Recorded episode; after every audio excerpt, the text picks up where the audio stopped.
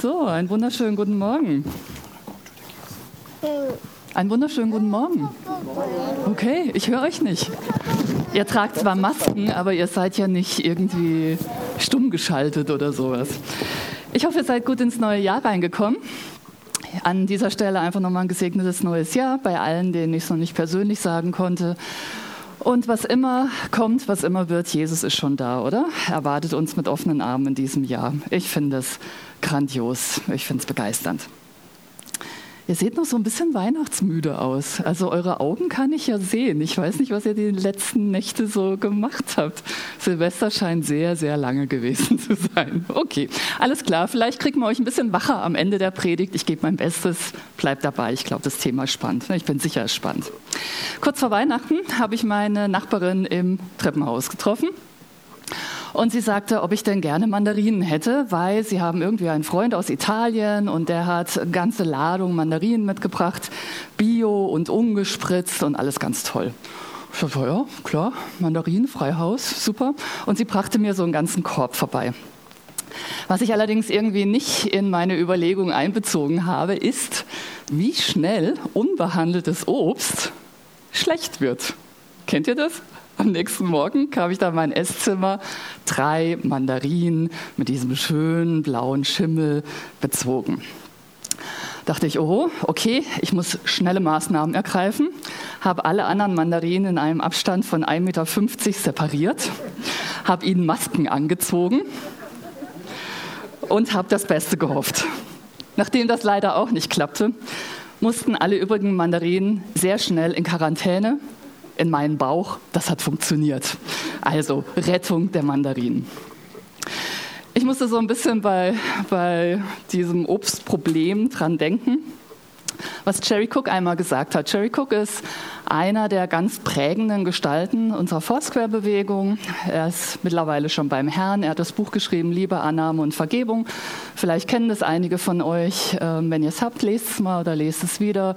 Da stehen einfach super Sachen drin, wie Gott sich das gedacht hat mit dieser Welt, warum es Gemeinde gibt, ähm, wie das Reich Gottes so funktioniert. Und Jerry Cook sagte, in Gottes Reich ist alles umgekehrt. Und das ist ein bisschen das, was Harald gerade sagte. Du bist auf diesem Looping. Es geht eigentlich alles nicht. Rational ist alles nicht erklärbar. Aber in Gottes Reich ist alles paradox, sodass es funktioniert. Also die Letzten werden die Ersten sein. Oder die, die trauern, die eine schwere Zeit haben, die Armen, die werden zu ihrem vollen Recht kommen.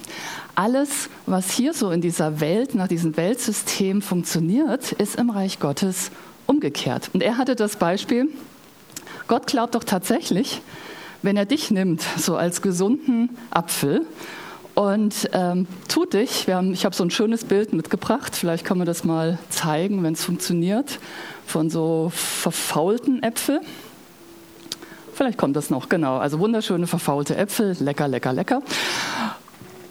Und Jerry Cook sagte, in Gottes Reich ist der Gedanke, wenn er dich als gesunden Apfel nimmt und steckt dich inmitten diese faulen Äpfel, dass nicht du angesteckt wirst von der Fäulnis oder von der Verderbtheit um dich herum, sondern genau du als gesunder Apfel, weil Jesus in dir lebt, weil er mit dir ist, bewirkst, dass alles andere um dich herum gesund wird. Ist das nicht paradox? Das ist doch abgedreht, oder? Also Gott sendet seine Kinder in diese Welt hinein, ausgerüstet mit seinem Namen, mit seiner Kraft, mit seiner Liebe und dem Verständnis, überall da, wo wir unterwegs sind, als Agenten dieses Reiches, da, wo wir uns einfach so verhalten in diesen Haltungen, Werten dieses Reiches, wird alles um uns herum gut. Es wird besser mit dieser Welt.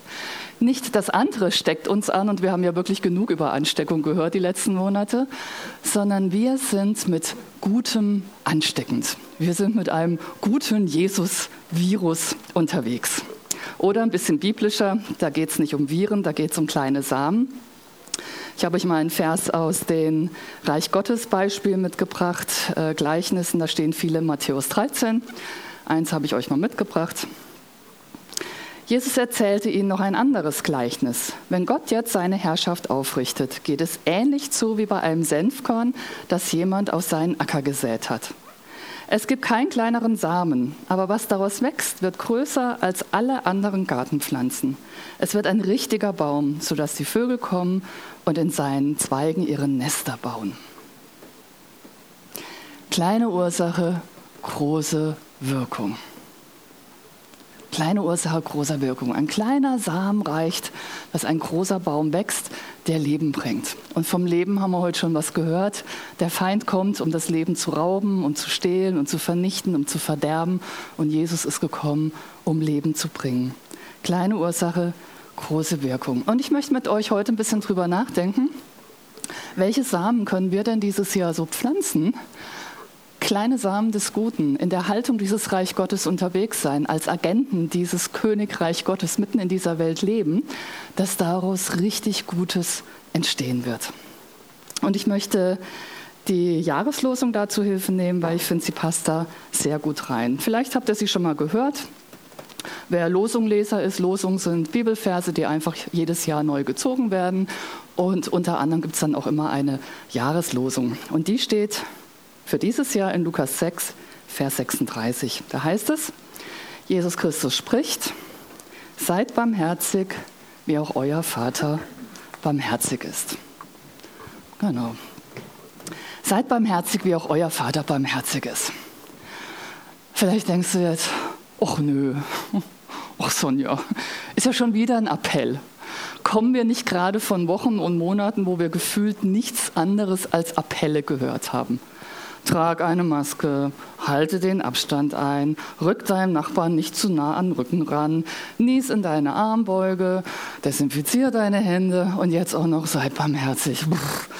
Also mir gehen die Appelle ziemlich auf den Senkel. Vielleicht bin ich da in guter Gesellschaft. Ich halte mich dran. Jetzt noch ein neuer Appell, barmherzig sein. Moment, nicht ganz so schnell. Ja, da ist zwar ein Ausrufezeichen, aber da steckt ja noch was anderes in diesem Vers. Da heißt es nämlich, da ist eine Zusage drin, wie auch euer Vater barmherzig ist. Wie auch euer Vater barmherzig ist. Und es gibt nicht viele Stellen in der Bibel oder nicht viele Eigenschaften Gottes in der Bibel, wo sowohl eine väterliche Qualität beschrieben wird, als auch eine mütterliche Qualität. Und beim Erbarmen, beim Mitleid, bei der Barmherzigkeit Gottes wird es in beiden dieser Qualitäten ausgedrückt. Barmherzig zu sein, wie Gott der Vater barmherzig ist. Und im Alten Testament, Jesaja 49, Vers 15 lesen wir, doch der Herr sagt, bringt eine Mutter es fertig, einen Säugling zu vergessen? Hat sie nicht Mitleid, also Erbarmen, mit dem Kind, das sie in ihrem Leib getragen hat? Und selbst wenn sie es vergessen könnte, ich vergesse euch nicht. Gottes Barmherzigkeit ist wie die starke Barmherzigkeit eines Vaters und wie diese mütterliche Qualität der Barmherzigkeit, die nie im Leben ihr Kind vergessen könnte. Und selbst wenn es doch so wäre, Gott vergisst uns nicht. Barmherzigkeit, und das habe ich ein bisschen geklaut, weil ich das so anschaulich fand, konnte gerade mal weitermachen da steckt der Arm und das Herz drin. Und nein, das ist keine neue Rechtschreibreform. Barmherzigkeit heißt, deine Not berührt Gottes Herz und bewegt seinen Arm. Glaub nicht, dass deine Not an Gottes Herz vorübergeht oder dass sein Arm zu kurz wäre, um dir zu helfen. Vielleicht kennst du die Geschichte vom barmherzigen Samariter. Sie drängt sich einem natürlich auf bei diesem Thema. Ich werde es jetzt nicht vorlesen, du kannst in Lukas 10 nachlesen. Kurz gefasst, ein Reisender geht von Jerusalem nach Jericho hinunter. Er wird von Räubern überfallen, er wird ausgeraubt, er wird halb totgeschlagen. Er liegt halb nackt da und eigentlich ähm, hat er aus sich heraus keine Möglichkeit, sich zu retten, zu helfen, irgendetwas zu tun. Er ist auf Hilfe angewiesen. Und vielleicht waren die letzten Monate für dich ähnlich. Dass du das Gefühl hast, irgendwie bin ich auch letztes Jahr ganz schön über die Räuber geraten. Vielleicht nicht ganz so gravierend, aber vielleicht sagst du doch, eigentlich fühlt es sich genauso an. Irgendwie aus dem Nichts überwältigt, zu Boden geworfen, bestohlen, beschämt, verwundet, zurückgelassen und irgendwie nicht fähig, dass ich einfach die Sache drehen kann. Und was dann passiert, ist wunderschön und das möchte ich kurz mal vorlesen in dieser Geschichte aus Lukas 10. Schließlich kam ein Reisender aus Samarien. Als er den Überfallenen sah, ergriff ihn das Mitleid. Er ging zu ihm hin, behandelte seine Wunden mit Öl und Wein und verband sie. Dann setzte er ihn auf sein eigenes Reittier und brachte ihn in das nächste Gasthaus, wo er sich weiter um ihn kümmerte. Am anderen Tag zog er seinen Geldbeutel heraus, gab dem Wirt zwei Silberstücke und sagte, pflege ihn. Wenn du noch mehr brauchst, will ich es dir bezahlen, wenn ich zurückkomme. Er sah ihn. Und durch dieses Sehen war sein Mitleid da. Er sah ihn in dieser Not, er sah diesen halbtot zusammengeschlagenen, ausgeraubten, beschämten Reisenden und er unterbrach alles was ihn gerade beschäftigt. Er hielt einfach inne und sein Herz war von Mitgefühl, von Mitleid, von Erbarmen berührt. Und das setzte seinen Arm in Bewegung.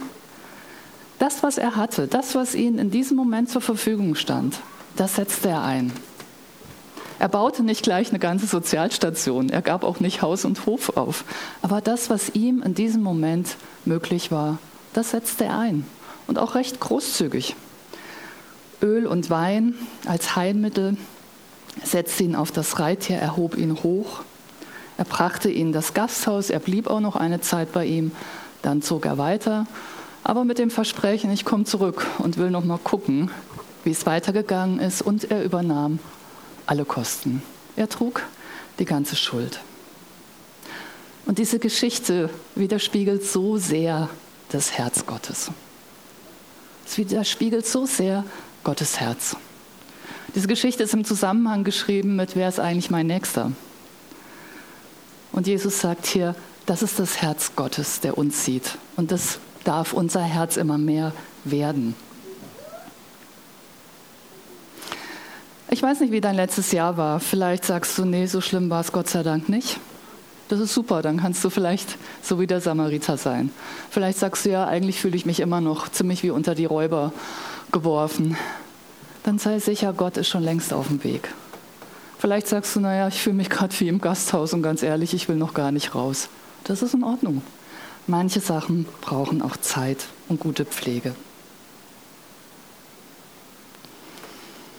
Das heißt, wenn wir barmherzig sind, wenn wir lernen, barmherzig zu werden, dann ist es nichts anderes, als dass wir Anteil haben an dem Wesen, an der Natur, an dem Charakter Gottes selbst.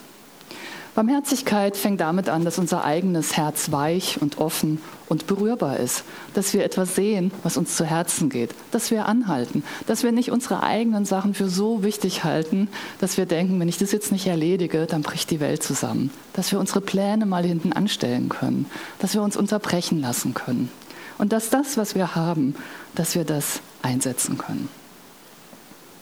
Ich habe neulich gehört, dass das Gegenteil von Barmherzigkeit, klar im Deutschen ist es Unbarmherzigkeit, aber dass es gar nicht unbedingt Unbarmherzigkeit ist, sondern Härte. Und das fand ich ganz interessant, weil ich glaube schon, dass Härte genau das verhindert, dass uns etwas ans Herz geht. Keiner wird mit einem harten Herzen geboren. Aber manchmal scheint es unsere eigene einzige Möglichkeit zu sein, uns irgendwie zu schützen, irgendwie zu überleben, indem wir unser Herz hart machen, indem wir die Dinge ablocken, die uns Schmerzen bereiten oder die uns angreifen oder die uns verletzen wollen. Und manchmal wird aus so einem Überlebensmodus dann auch ein Lebensmodus, dass unser Herz zunehmend verkalkt, hart wird oder harte Stellen bekommt. Und dann sind diese Gutmenschen, nur noch so lächerliche Gestalten, die glauben, dass sie mit ihren guten Taten die Welt verändern könnten. Ich frage mich manchmal, was ist, denn, was ist denn die Alternative zu den guten Menschen? Bösmenschen? Schlechtmenschen? Wird es damit besser werden? Interessanterweise ist nämlich unser Satz hier, seid barmherzig, in den Zusammenhang von Richten und Kritisieren gestellt. Deswegen möchte ich euch gerne mal den Kontext von, diesem, von dieser Lukas-Stelle noch mitgeben. Ihr könnt mal, genau, oh, super. Ich muss gar nichts sagen. Die kennen meine Predigt besser als ich, das ist perfekt. Wir hatten heute echt Stress mit diesen Folien, von daher ein großes Dankeschön an die Technik, die haben sich wirklich viel Mühe gemacht. Ich lese mal vor, Lukas 6, 36. Werdet oder seid barmherzig, so wie euer Vater barmherzig ist. Verurteilt nicht andere, dann wird Gott auch euch nicht verurteilen. Sitzt über niemand zu Gericht, dann wird Gott auch über euch nicht zu Gericht sitzen. Verzeiht, dann wird Gott euch verzeihen. Schenkt, dann wird Gott euch schenken. Ja, er wird euch so überreich beschenken, dass ihr gar nicht alles fassen könnt. Darum gebraucht anderen gegenüber ein reichliches Maß, denn Gott wird bei euch dasselbe Maß verwenden. Ich spring mal zwei Verse. Warum kümmerst du dich um den Splitter im Auge deines Bruders oder deiner Schwester und bemerkst nicht den Balken in deinem eigenen? Wie kannst du zu deinem Bruder oder deiner Schwester sagen, komm her Bruder, komm her Schwester, ich will dir den Splitter aus dem Auge ziehen und merkst gar nicht, dass du selbst einen ganzen Balken im Auge hast? Scheinheilig bist du. Zieh doch erst den Balken aus deinem eigenen Auge, dann kannst du dich um den Splitter in einem anderen Auge kümmern.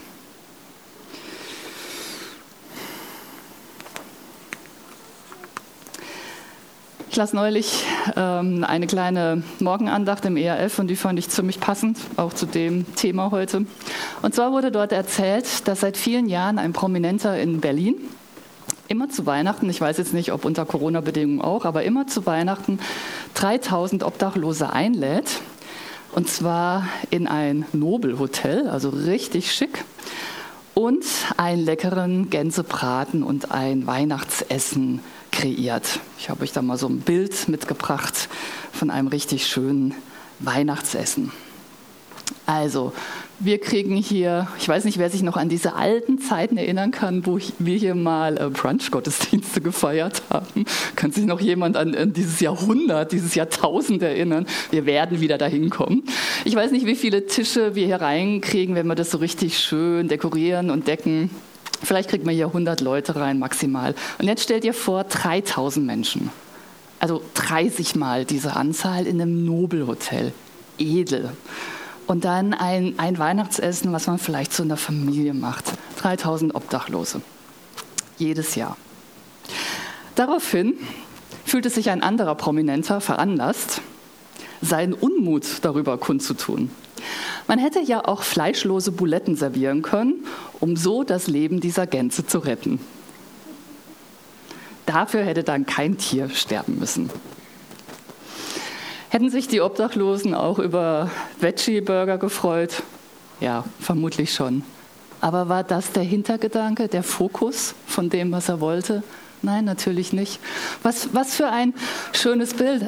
Er hat nicht die, das System, die Struktur, die Ungerechtigkeit der Welt oder in Berlin aufgelöst. Aber was für eine schöne Geste zu sagen, diese Menschen haben so viel Wert und Würde verdient, dass ich ein Nobelhotel miete und dass ich ihnen einfach das beste Essen schenke. Ihr versteht mich richtig, mir geht es nicht jetzt gegen Tierschutz oder so. Ne? Ich habe mich gefragt, so, hätte Jesus ein Problem gehabt mit Gänsebraten für Obdachlose? Oder hätte er nicht viel mehr gesagt, hört doch auf mit euren Kleinigkeiten rumzumeckern und zu mosern. Seid doch zusammen solidarisch. Wie schön wäre das gewesen, wenn der eine Gänsebraten für 3000 Obdachlose gesponsert hätte und der andere hätte gesagt, so, und als Silvester machen wir eine große Veggie-Burger-Party. Wie schön wäre es gewesen, wenn die zwei miteinander geredet hätte, als übereinander zu reden. Wie schön wäre es gewesen, wenn man die Großzügigkeit hätte schätzen können und nicht auf irgendeinen Aspekt abgezielt hätte, der einem gerade nicht passt. Ist euch schon mal aufgefallen, dass Christen in so ziemlich jedem Aspekt ihres Lebens unterschiedlicher Meinung sein können? Egal, ob das Kleidung ist oder Musik oder ähm, das Verhalten oder wie man die Bibel richtig liest. Eigentlich ist es wirklich für mich ein Zeichen, dass es diesen christlichen Gott wirklich geben muss, weil es seine Gemeinde immer noch gibt nach 2000 Jahren. Ich glaube, es gibt nur zwei Sachen, von denen Christen überzeugt sind. Das eine ist, Gott gibt es wirklich und Gott existiert. Und das andere ist, ich bin nicht Gott. Wobei bei dem zweiten Punkt bin ich mir nicht immer so sicher, ob alle Christen das glauben. Es wäre besser.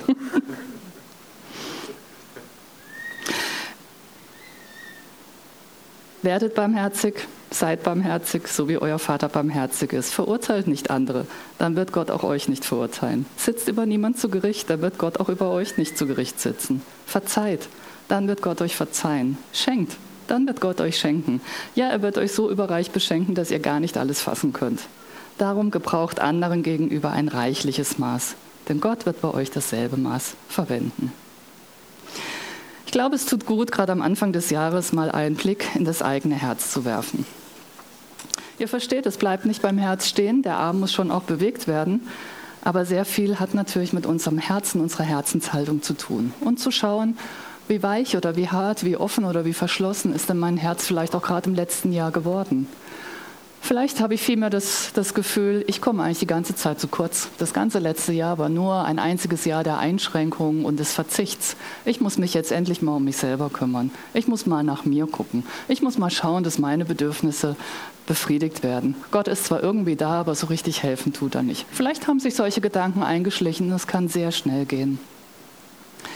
Deswegen ist ganz gut, nicht nur am Anfang des Jahres, aber gerade jetzt mal den Blick mal auf sich selbst zu richten, auf seine Haltung, auf das Tun. Mal gucken, wie schnell ich dabei bin, vielleicht den anderen zu kritisieren oder die Schuld beim anderen zu suchen und sie dort zu sehen. Es ist natürlich auch leichter, weil wenn ich den anderen kritisiere, wenn ich den anderen beurteile, dann muss ich mich nicht meiner eigenen Angst oder meiner eigenen Schuld stellen. Eine kleine praktische Übung möchte ich euch mitgeben, weil viele sagen, ja, ich will ja gar nicht richten und kritisieren, aber das geht einfach so schnell. Es geht einfach so schnell. Ich sehe irgendwas und denke so, oh nee, also wie kann man so durchs Leben gehen? Oder ich höre was und denke so, oh nee, also wie kann man so eine Haltung haben? Bei mir geht es ratzfatz. Es gibt eine kleine Übung. Wir machen ja gerade einen Ausbildungskurs für geistliche Begleiter und die müssen die Übung jetzt innerhalb des Ausbildungskurses machen, aber es ist generell eine gute Übung, sehr biblisch. Und zwar am Ende des Tages einfach mal zurückzugucken auf Sachen, für die ich dankbar bin und das nochmal explizit in den Blick zu nehmen. Und bei diesem Dankbarkeitsrückblick habe ich ähm, neulich eine kleine Geschichte gelesen von Vitus Seibel. Er wohnt in einer Kommunität mit Mitbrüdern zusammen und die Kommunität ist ein Altenheim. Also alles alte christliche Mitbrüder. Und er sagt, dieser Rückblick in Dankbarkeit, da macht er so, dass er jeden dieser Mitbrüder am Abend nochmal ganz besonders in den Blick nimmt aber unter dem Blickpunkt der Dankbarkeit. Nicht unter dem Blickpunkt der Macken und der Kanten und der Persönlichkeit, die sich vermutlich auch nicht mehr so sehr ändern wird und die schon ziemlich festgefügt ist, sondern unter diesem Blickpunkt der Dankbarkeit. Und er sagt, und dann werden manche großen Elefanten doch eher wie kleine Mücken die weiterhin entspannt rumschwirren dürfen, aber ihn nicht hindern, am nächsten Morgen seinen Mitbrüdern wieder in Gnade und auch mit Barmherzigkeit zu begegnen. Ich glaube, es könnte eine kleine Alltagsübung für uns sein, wenn wir merken, wir sind wieder am Richten und Verurteilen und Bewerten, kurz mal innezuhalten und sagen, stopp, wofür bin ich bei diesem Menschen gerade dankbar? Ich glaube auch, dass das uns als Gemeinde oder als ganze christliche Gemeinschaft total verändern wird. Und ich finde es fatal, und das ist ein bisschen, was Harald vorher sagte, ich glaube, eine der größten Lügen des Feindes ist, dass er uns irgendwie klein machen will, dass er uns irgendwie das Gefühl geben will, das, was wir tun, ist ja eigentlich gar nicht so bedeutsam. Meine Haltung, mein Agentsein des Reich Gottes ist doch eigentlich gar nicht so wichtig. Was tue ich schon fürs Reich Gottes? schlafe, ich esse, ich arbeite. Ich versuche mich gut um meine Freunde, meine Familie zu kümmern, um mit Gottes Hilfe ein guter Mensch zu sein. Was bedeutet das schon? Bedeutet unendlich viel. Denk dran, du bist dieser gute Apfel. Und jeder Ausdruck von Güte, jeder Ausdruck von Barmherzigkeit, und mag er noch so klein sein, verändert alles. Es verändert tatsächlich das ganze Universum. Ich befürchte, wir haben keine Ahnung über diese Autorität, ähm, die in dem Namen und der Liebe und in der Kraft Jesu liegen. Und dass wir denken, ja, hm, ein bisschen guter Mensch sein. Nein, nein, nein, nein, nein. Da, wo wir als Agenten Gottes in seinem Sinn, in seiner Haltung, mit seinen Werten unterwegs sind, verändert sich alles. Und das ist der mega Türöffner für das ganze Evangelium. Müssen Menschen von Jesus hören, was er getan hat? Ja, natürlich. Aber es braucht immer einen Türöffner.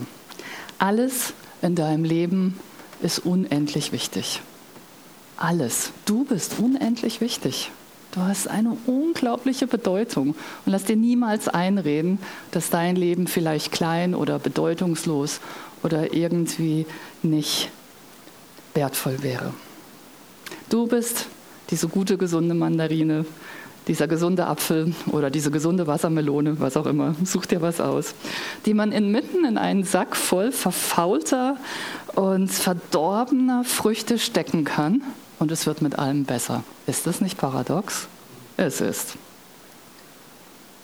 Dort, wo wir diese Samenkörner ausstreuen, Güte, Erbarmen, Freude, Zuversicht, Hoffnung, Liebe, Geduld, Verzeihen, all diese Charakteristika des Reiches Gottes, wird es tatsächlich mit allem besser und es wird ein Baum wachsen, wo Leben ermöglicht wird. Wir können Leben in diese Welt, in diese Zeit, in diese Stadt, in diese Häuser bringen. Das ist eine krasse Sache, finde ich. Unterschätze niemals deinen Einfluss. Das, was klein beginnt, kommt bei Gott total groß raus. Ich möchte am Ende euch noch ein kleines Gedichtchen vorlesen. Es ist ein bisschen mit dem Augenzwinkern. Ich soll danach noch beten, ich weiß gar nicht, wie ich das hinkriege. Ich, ich schau mal. Aber das, also ich hoffe, ihr versteht das Gedichtchen. Es passt ganz gut zum, zum Thema. Pummerer in morgendlich heiterer Ruhe lächelte seinem Nachbarn Mummer zu. Dieser, durch das Lächeln ebenfalls heiter, gab es an den Straßenbahnschaffner weiter. Der an die kleine Verkäuferin und die an Dr. Müller-Zinn, Facharzt für Psychiatrie. Dieser an Schwester Elke vom Kinderhort, dieser an die Toilettenfrau und so fort. So kam es schließlich irgendwann abends gegen 6 Uhr am Schillerplatz an, bei einem im Augenblick traurig tristen durch das Lächeln doch erheiterten Polizisten, sodass er als Pummerer den Verkehr blockierte, den Verstoß nur mit einem Lächeln quittierte. Jesus, ich danke dir, dass, dass wir als deine Agenten unterwegs sind, dass deine Kraft, deine Liebe, deine Autorität in uns lebt und dass wir genau das widerspiegeln können, wie du bist. Danke, dass wir Agenten dieses Guten sein dürfen, dass wir eine Ansteckungskraft des Guten haben und alles um uns herum wird besser. Vielleicht nicht so schnell, wie wir es uns wünschen, aber es wird besser. Danke, dass wir barmherzig miteinander unterwegs sein dürfen, dass wir verzeihen dürfen, dass wir großzügig miteinander unterwegs sein können. Und danke, dass es ein gutes Jahr wird, ein Jahr der offenen Türen in unserem persönlichen Leben, in unserem Gemeindeleben, in deinem Reich. Deine Botschaft kommt durch. Dieser Baum wächst. Diese Vögel werden Trinisten. Dein Leben setzt sich durch. Du bist wirklich gekommen, um Leben in Fülle zu bringen. Und dafür preisen wir dich. Amen.